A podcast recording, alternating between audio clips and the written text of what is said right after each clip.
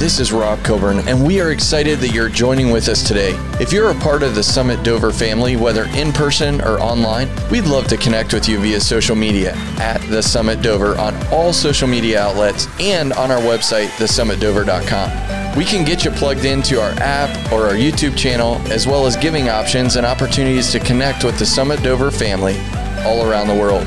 I hope this word today encourages you and inspires you. Let's jump into the message. I wanted to, uh, last year, all through February, we shut everything off and we let our team have a break. Uh, amen. We all need a break every once in a while. Um, and so we did that. So I am stating this at 941. Uh, so nobody can say I didn't say this, but we are not going to be live streaming next week or after that for a little while because we're giving the team a break. So the video will come out.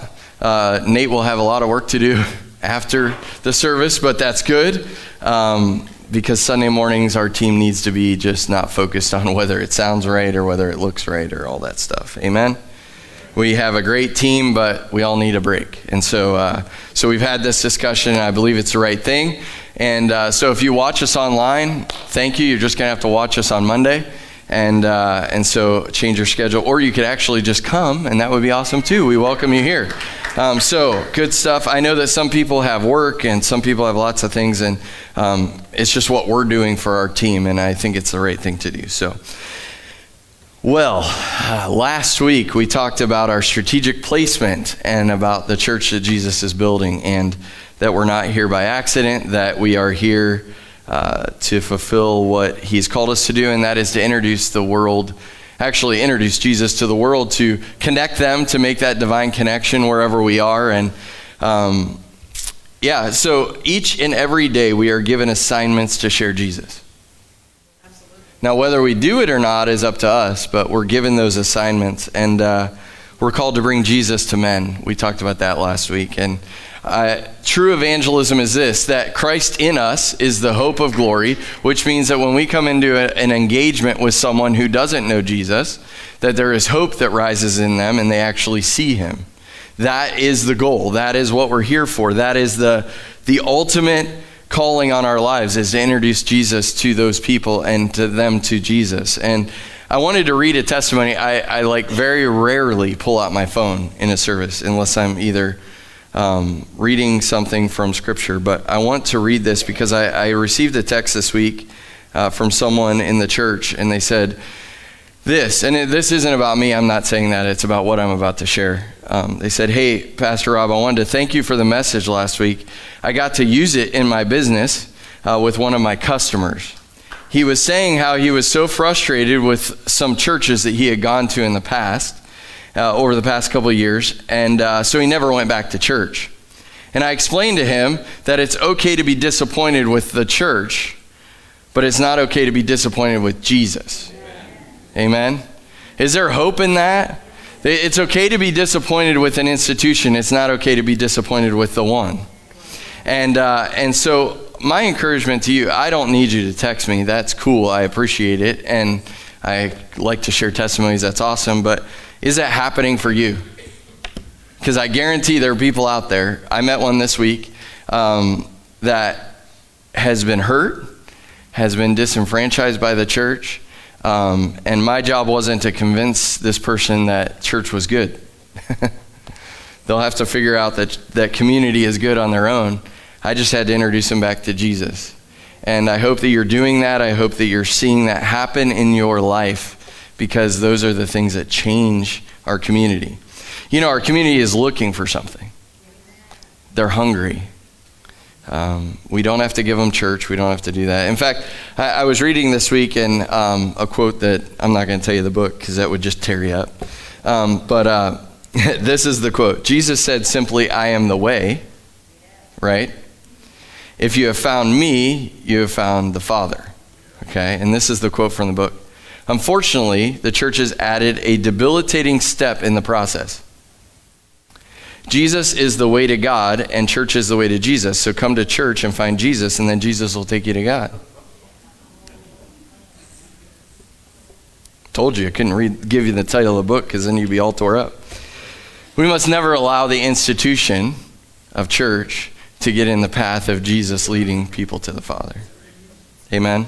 So, so our goal is to introduce people to Jesus, and uh, hopefully they come and associate with a family that's healthy.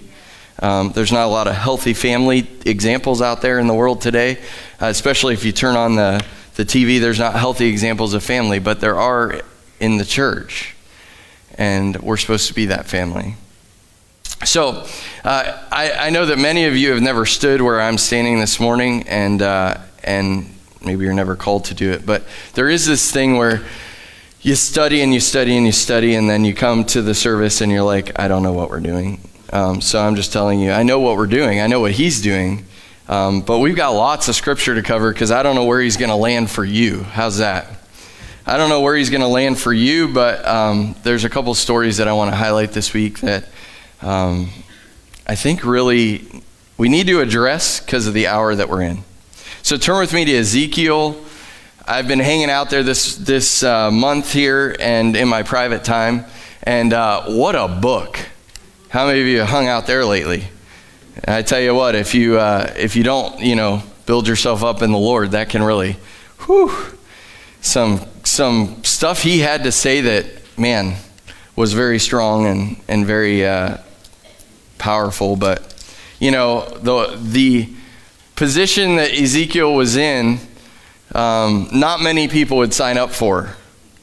In fact, if you look through the Old Testament prophets, like not many people would sign up for what they had to do, but they were obedient, and uh, and so he was called to share with the people of Christ, the the body of the the Jews, to share with them what the Lord was saying.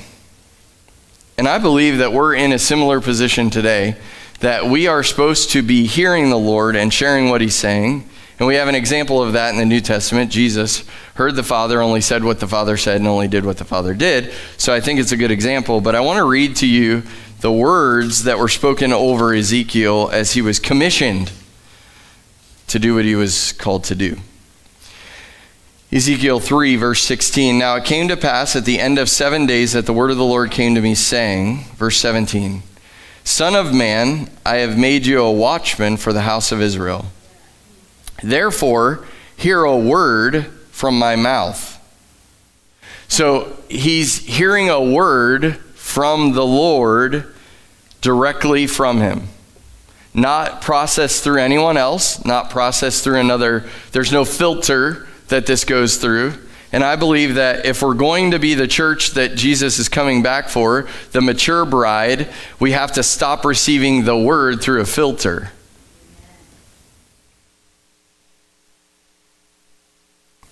Therefore, hear a word from my mouth and give them warning from me.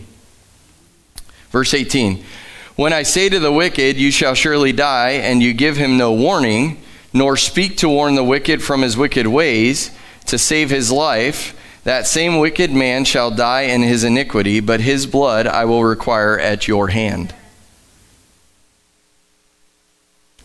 Yet if I warn the wicked, and he does not turn from his wickedness, nor from his wicked way, he shall die in his iniquity, but you have delivered your soul. We have a responsibility to the world to share truth. Now, often people come to the pastor. if you're a grandparent, they probably come to you, but they come to the pastor because they want direction about something. What should I do about this? What school should I go to? What what are you calling me to? What's God calling me to? All this stuff, right? And they come to me and I have over the years matured my answer to He's with you. No matter what you choose. Now, if the Lord specifically says, don't do this, of course we share that as leaders, but God is with you wherever you go and in whatever you do. So trust Him. That's my simple answer to those who come. God is with you wherever you go and when, in whatever you do, so trust Him. What commissioning Ezekiel had, he had to believe that God was with him and that God trusted him and that he could trust the Lord that whatever he was called to say was going to be followed up and backed up by the Lord. You know, I think sometimes we don't share the good news of the gospel with people because we have this question somewhere deep down inside of whether I'm on my own or not. And we know in our head that He says, I am with you. We know that. But then we get into a situation where clearly, I had one this week, clearly the gospel had to be spoken in love. Are we obedient to say what he's saying to say? It may not be comfortable. You may be saying to someone, This lifestyle in which you live is broken. The thing that you're involved in that's causing all of your turmoil in your life is this broken part, and the Lord wants to heal that. Are we willing to say what needs to be said? So Ezekiel knew that God was with him and he was speaking to him, and he says, From my mouth, I will share with you a word that you're supposed to share with those around you. Well, the only way that I can hear Pastor Sean is to be near him whenever he speaks. So there's a two part here that number one, we have to know that God is near us, but number two, we have to choose to be near him to hear what he has to say. We have to choose to be near him. Now, if you're tasked with bringing a word, and if you go through the book, I'm just going to tell you this book of Ezekiel, just read through it and hear what he had to say to the people. You better be near and hearing clearly. And I believe that in this hour, our job is to be near and hear clearly so that we're speaking the right word in the right moment. The second thing you can know about Ezekiel was that he knew that he was chosen to speak a specific word. And no matter what the, the word ended up being, he knew that he had to share it because if he didn't, he was at fault. What's God calling you to share? Who's he calling you to impact? Is it the person that walked into the business that said, I'm frustrated with church, I'm frustrated with the institution of church? They weren't saying that in a specific way, but that's what their heart was saying. And you get to speak truth that Jesus is the way, the only way, not an institution. Not only was he called to deliver tough news, but he was called to give the consequences with the tough news that actually went right along with it. Whether they were obedient or whether they weren't, you have a choice. Now, I think sometimes we share with people the good news of Jesus and we expect them or we want them to make the right choice. I know that that's the correct way because Ezekiel would have said, I want them to choose correctly. But I think that we put too much weight on what their decision is. We're not responsible for the decision, we're responsible to communicate truth. Now, this is not a question that I want you to raise your hand. But how many people have shared something and you've been disappointed with the decision that someone made with it? And you, you thought, I don't know if I can do that again. But we're called to share truth. Verse 17 says this Son of man, I have made you a watchman. What is a watchman? One who stands and sees what's coming and warns those inside the walls.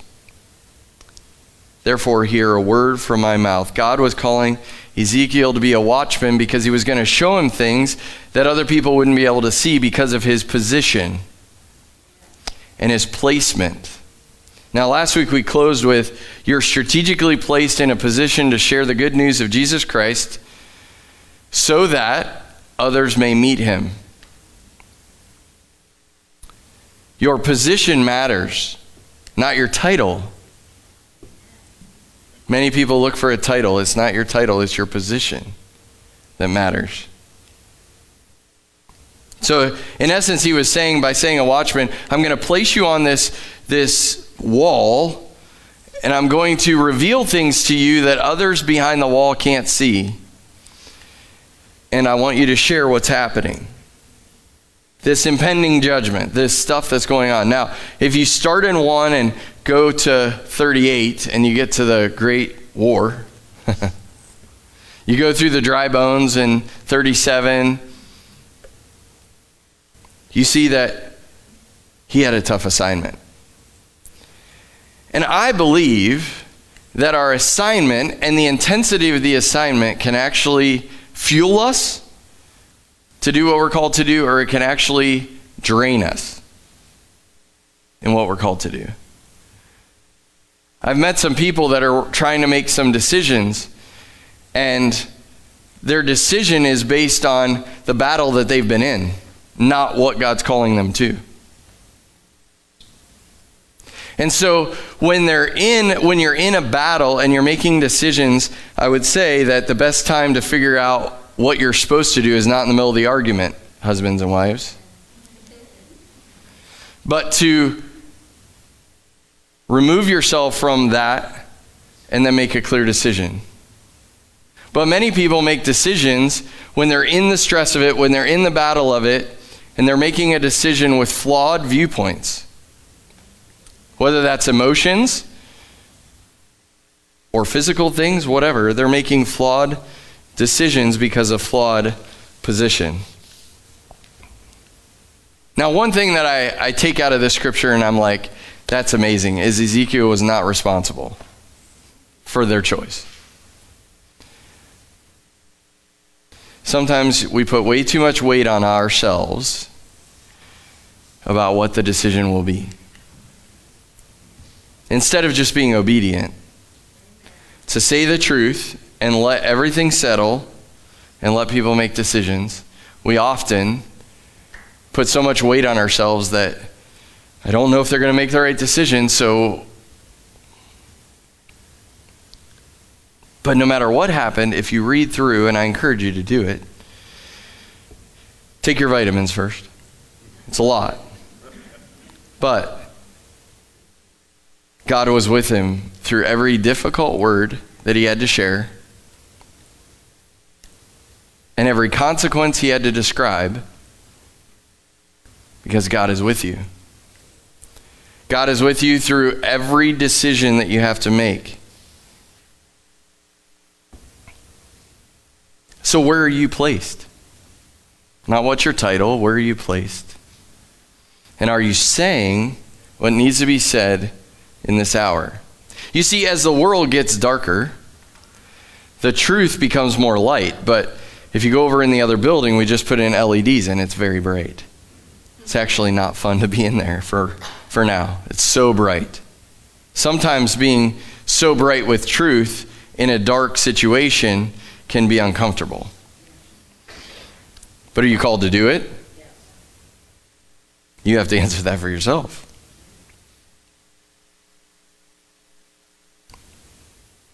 So, what has God called you to do? Who's He called you to impact? Who has He called you to bring truth to? And then you say, How in the world do we pull this off and know that we're doing the right thing? Turn with me to Colossians 3. When we're, when we're navigating life, there's some things that we can put into place to know that we're doing the right things. Colossians 3 15 to 17 says this, and let the peace of God rule or umpire. Let the peace of God umpire your heart, to which also you were called in one body, and be thankful. Let the word of Christ dwell in you richly in all wisdom teaching and admonishing one another in psalms and hymns and spiritual songs, singing with grace in your hearts to the Lord. And whatever you do in word and deed, do all in the name of the Lord Jesus, giving thanks to God and the Father through him. That's your litmus test. If you feel called to deliver truth into a dark situation, do you have this? Let the peace of God rule.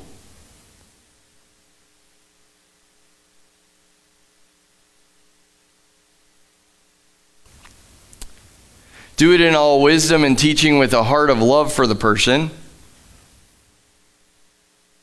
And honor the Lord through all of it. That's how you know that you're presenting truth in the right way. Now I've missed this. Anybody else? Like, I know it, doesn't mean that I do it. And sometimes darkness is so dark that you just want to go fix it and deliver truth no matter what happens. That's not correct. We have to hear from Him, know that He's with us, deliver truth in love with a heart that's focused on teaching and training and admonishing the one who's receiving the truth. What a call we have, everybody. What a call we have. So turn with me to Revelation 3. This is where we're going to camp out for a little bit. So we have this call, we have this need to speak truth into darkness. We, we have this desire to see those come to Jesus that need him. And Jesus actually addresses something with truth in a way that is so controversial.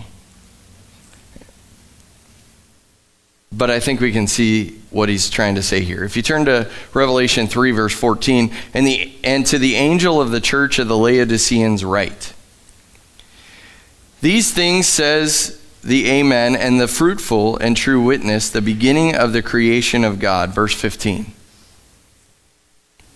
I know your works, that you are neither cold nor hot. I could wish you were cold or hot. So then, because you are lukewarm and neither cold nor hot, I will vomit you out of my mouth. Because you say, I am rich, have become wealthy, and have need of nothing, and do not know that you are wretched, miserable, poor, blind, and naked, I counsel you to buy from me gold refined in the fire, that you may be rich, and white garments that you may be clothed, that the shame of your nakedness may not be revealed, and anoint your eyes with eye salve that you may see. As many as I love, I rebuke and chasten, therefore be zealous and repent. Behold, I stand at the door and knock. If anyone hears my voice and opens the door, I will come into him and dine with him, and he with me. To him who overcomes, I will grant to sit with me on my throne, as I also overcame and sat down with my Father on his throne. He who has an ear, let him hear what the Spirit says to the church.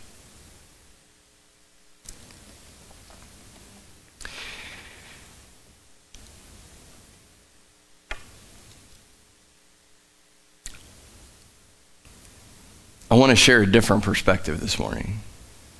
Now, I've always been taught that Jesus is saying that he would prefer us to be hot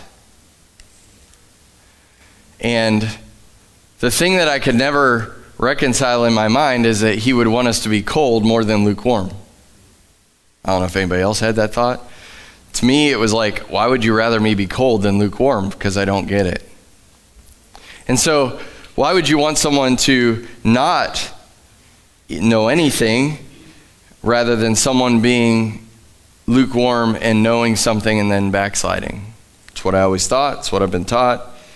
But I want to bring a different perspective this morning, and I hope it makes sense to you.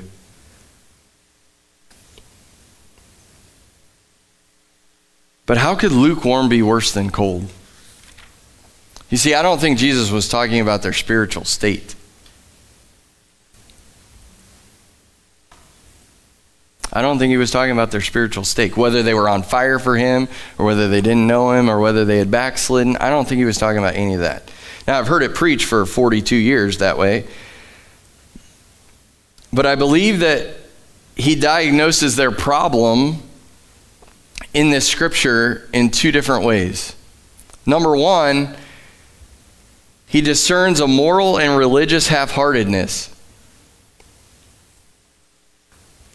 a lukewarmness that borders an outright indifference to the things of God. In verse 17, he traces this to their self sufficiency because they were wealthy and they didn't need anything.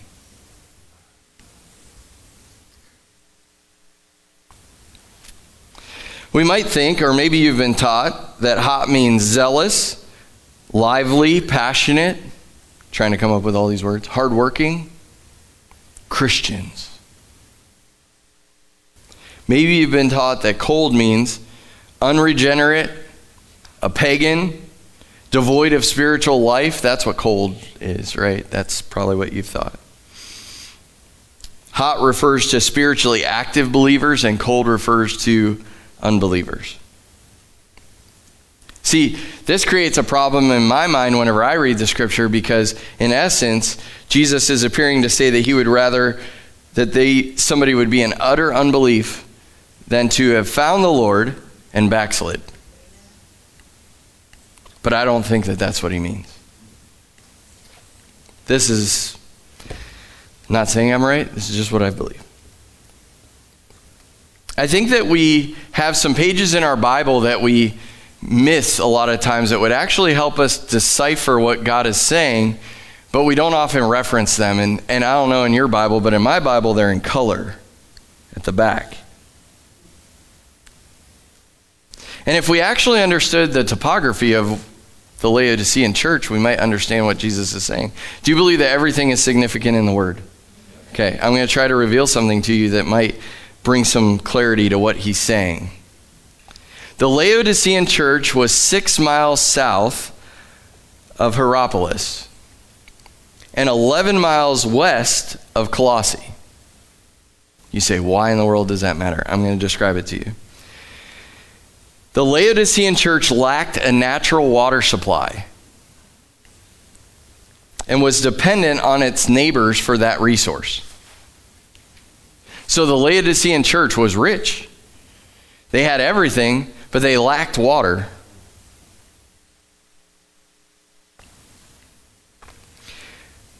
So, in all likelihood, Jesus was not talking about their spiritual capacity or whether they were believers or unbelievers. He was probably referencing their location and their placement in that region. So hang with me. Remember, it's not about their spiritual temperature, it's about their placement. It's not about your spiritual temperature, it's about your placement. Rather, hot doesn't refer to on fire Christians who are going out and making things happen. The hot refers to Hierapolis was a place where they had hot springs. And those hot springs were 95 degrees year round. And people would travel from all over the region to go to the hot springs to receive healing because they had medicinal purposes to get into the hot springs. And when people would come to that city, they would come and rest in those pools and they would receive healing in their physical bodies. And cold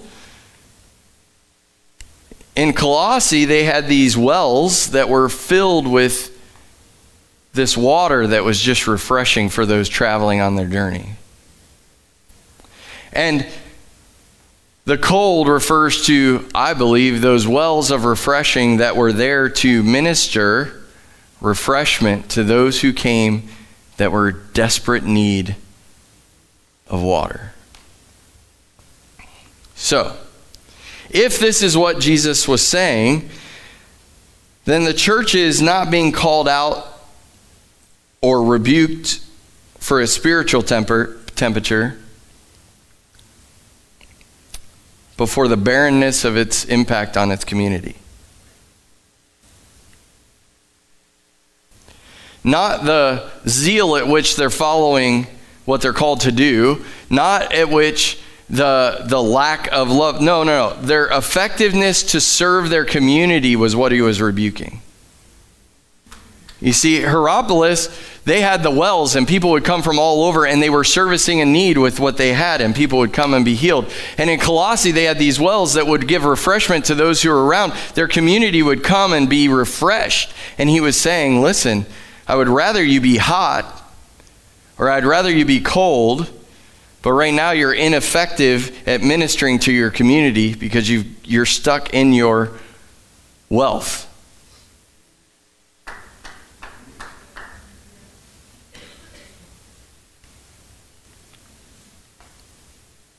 So, what happened was Rome built aqueducts. We know about those, right? Studied a little bit of history. And so they would actually, there, there are, when they excavated, there are aqueducts from these cities down to Laodicea so that they could receive the water from these places so that they had the sustenance of water. They had all the money, but they had no water.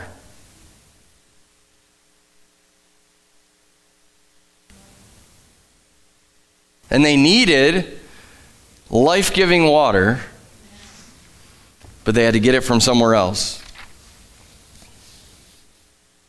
So the church, I believe Jesus is saying to the church, you are not standing in your place bringing refreshment to your people because you're distracted with your wealth. And so people are coming from all around and going to other cities because they have something and they're willing to discharge it for the good of the people, in which you have all of this and you're not willing to share what God's given you.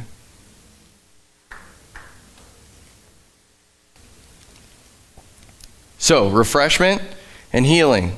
Those were the two things going on in the cities around there. And yet, Jesus says, I know your works, that you are neither cold nor hot. I could wish you were cold or hot. So then, because you are lukewarm and neither cold nor hot, I will vomit you out of my mouth. So, what would happen is the wells from Hierapolis would come through the the actual aqueducts and come down there. And if you look at the archaeology and what they've dug up, there were actually rocks that were put on top of the aqueducts because the stench of the minerals from the water actually smelled so bad they had to cap it off. And when people would drink of that water, it was bitter. So if you're in the right place and you're doing what you're called to do, then you'll receive refreshment, healing. You'll be able to give refreshment, healing.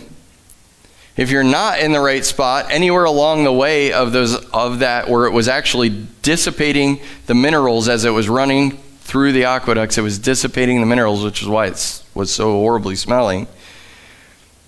It was actually purifying it before it got to where it needed to go. And Jesus said, I would rather you be hot or cold, but if you're in the middle and you're lukewarm, you're toxic.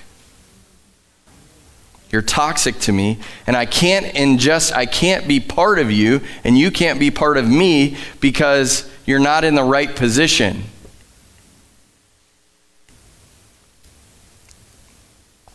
Does this explain why you'd say I'd rather you be cold than warm? Okay. So they're rebuked for this.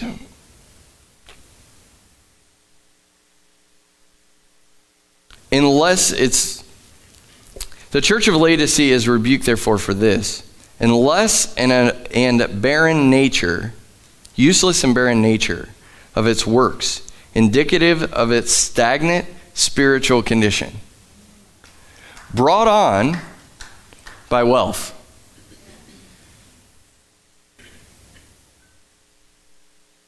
So Jesus says this You have become of no benefit to me because of your position.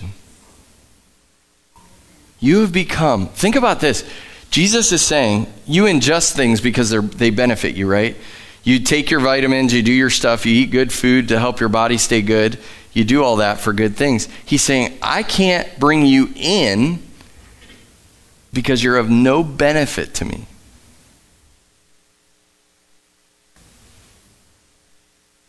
Are you in the right position?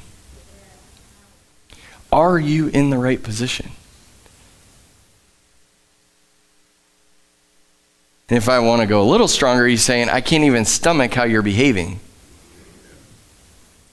I can't even I can't even bear to hold in my stomach the the distastefulness of your attitude.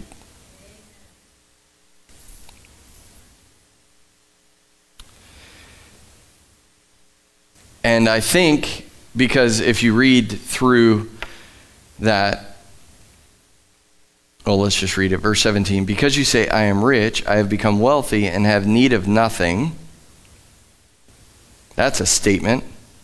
And do not know that you are wretched, miserable, poor, blind, and naked. I counsel you to, okay? He's saying, This is your state. I think he was saying, You're burning with desire for the things that do not contain me. I don't know about you, but you don't normally attain something that you're not desirous of. And so they attain a lot of worldly things, but they didn't have water. And they didn't have his heart. Because their position was out of alignment. So you say, why do you bring all this out? I'm just asking you, are you in the right position? Matthew 22 says this You shall love the Lord your God with all your heart, with all your soul, with all your mind. This is the great and first commandment, and the second is like it. You shall love your neighbor as yourself. When the world tastes of you,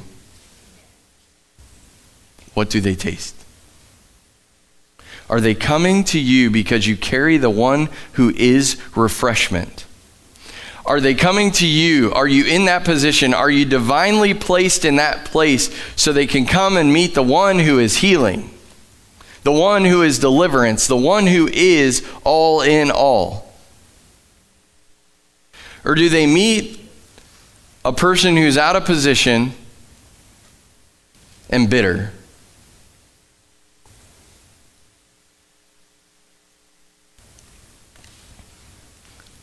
Are you in position? We often go throughout seasons of our life where position doesn't seem important. In fact, it can be forgotten. I remember in high school, like, I, I didn't value that position of life, right? It was like, oh, we're in school. That's just what we do, right? But it was a position. And if we know our role in that position and we know whose we are, people will come to us no matter if we're five or 80. And they will find who they need. They will find who they desire. But if we're in a position, if we're in a placement, and we don't understand our calling, then oftentimes they don't meet him at all. They meet someone that they can't even ingest. And then we have people, like in the text, who for two years have not associated with church at all because they got hurt. Because they didn't meet Jesus, they met the church.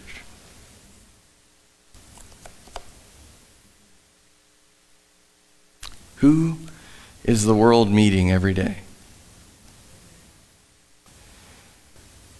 You see, he so wants to be with you. He so wants to be speaking to you a word today that is that will shift a family. It'll shift a business. I one encounter I had this week literally stood when there's a whole line behind me. I stood and addressed this person for 10 minutes because they were broken and they needed Jesus. And as long as they weren't trying to kick me out of the way, they were saying, I want you to talk to me. But how often do we just like pay the bill, move on?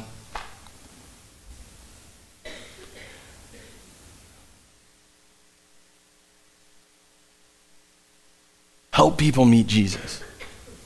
Help people meet Jesus. You're in a strategic placement to help people meet Him. Don't look back and say, man, I wish I would have known this whenever I was 17. No, you're in a strategic placement today. And if you know your place and you know where you are currently at, and you know what you're connected to, as Ezekiel did. You can speak the truth in love. You can know that the, the response isn't about you. And in confidence, stand in truth to introduce people to the one who is the healer, the refresher, the deliverer. I don't know about you, but the world is so exciting. I see smiles around the room. Those of you who work in the world, it is so exciting. They're just pre Christians. I love it. They just haven't met Jesus yet.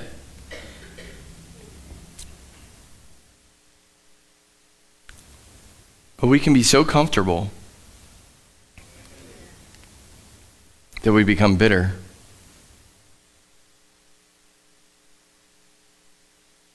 You can become so comfortable that to the world you become bitter.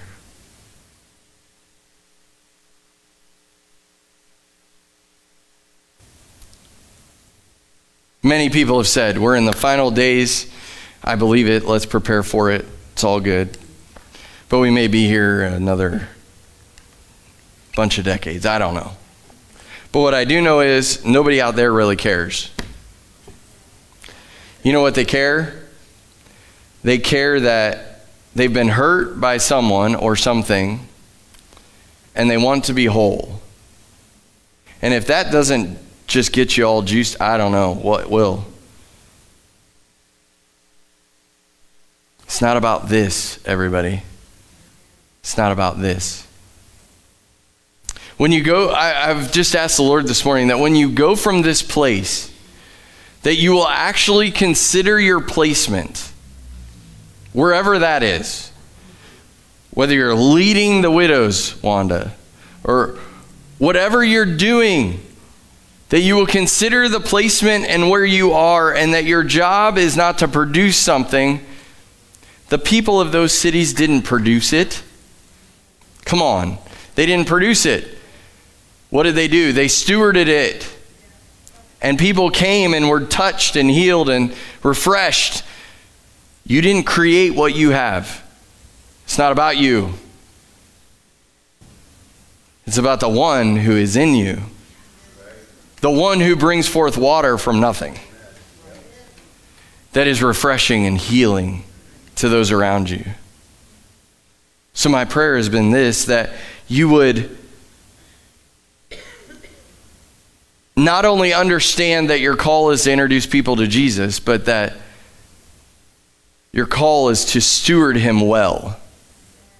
So that those coming who are thirsty and sick and in need of deliverance and healing would find him in you. But you have a choice. Ezekiel had a choice. Do I really share that with them? Because they'll probably kill me.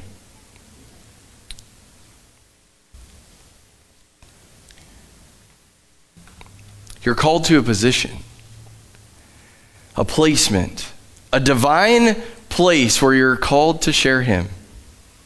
Are you doing it? Will you do it? Do you have a desire to do it? You'll only get what you desire. You'll only go after that which you desire.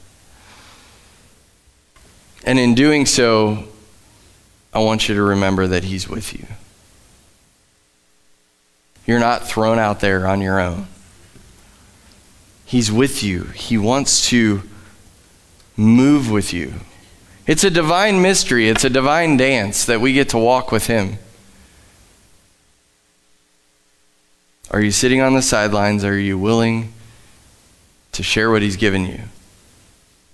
You say, I don't have that stuff. I don't have your gift, Pastor. I don't have the teaching gift Pastor Sean has. I don't have, I don't have, I don't have. Oftentimes, when you focus on what you don't have, you become bitter. Let's focus on what we do have. Christ in you, the hope of his presence, his manifest presence. Would you stand today? I just want you to stand because there's something going on in the church. Not this church, every church, I believe, the one that he's building. There's something going on. There's a divine repentance going on in the church that makes us attractive to the world. But you have to engage in it. You have to engage in it. You can't access this passively. You can't access it just through being close to it. You have to hear a word and say a word. And the text reveals the fruit that can come from that. Hearing a word, saying a word. Pastor Rob, you said this, I said this, this is what happened. That person may be in a church around here this morning, who knows? But whether they are or whether they not, whether they're not, they know Jesus. They they've they know that He's the focus. let's pray. Father, there are many positions and placements in this room. The head of the church has put his people in places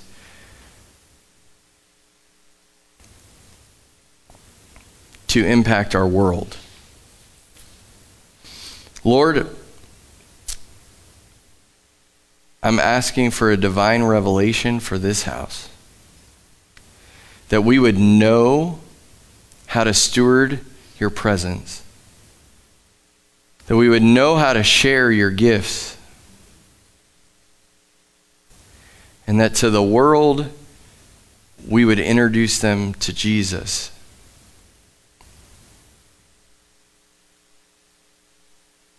So, Lord, I ask you would fill us with your Spirit. That we wouldn't be hung up with our current state.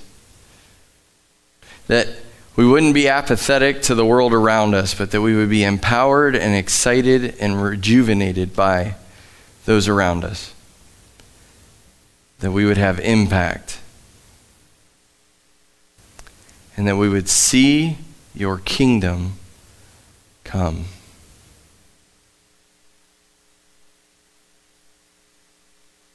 Father, we have lots of people in our church, in this summit family, that are grieving this week. We have people who are struggling in many different ways. And Lord, I just ask that you would encounter them with your peace. And Lord, that they would not only encounter you and your peace, but they would understand that in this position for this day, that you are with them. And that if they're called to speak truth in the time of darkness, that you will be with them there too. So, Lord, we give you this week all the things that we're supposed to be doing, the, all the things that we've got on our plate that we have made commitments to and we're going to deliver on because that's who you've created us to be. We hand every single one of those things to you. Lord, help us to see you. Help us to communicate you clearly. Help us to hear your voice and deliver with amazing accuracy that can only come through the Holy Spirit your truth. And may people this week find refreshment. May they find healing. May they find deliverance and wholeness in that divine introduction that we get to give them to you.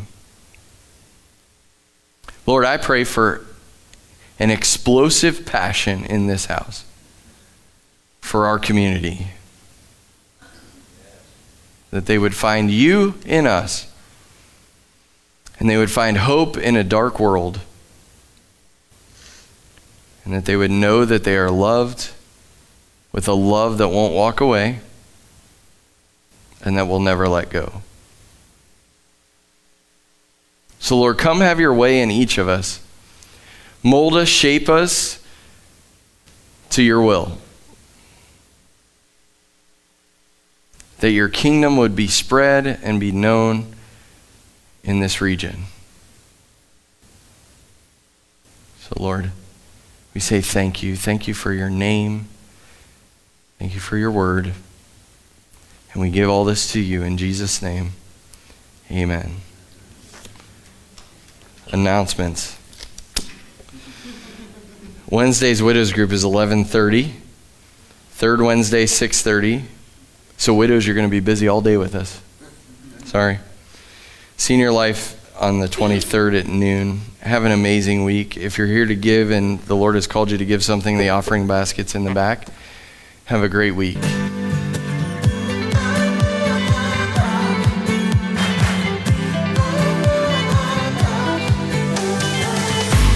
If you enjoyed today's message, I would like to encourage you to like it and share it on all social media platforms or jump on the website, thesummitdover.com, or the app and click the giving link and help us continue to share the message of the kingdom across the world.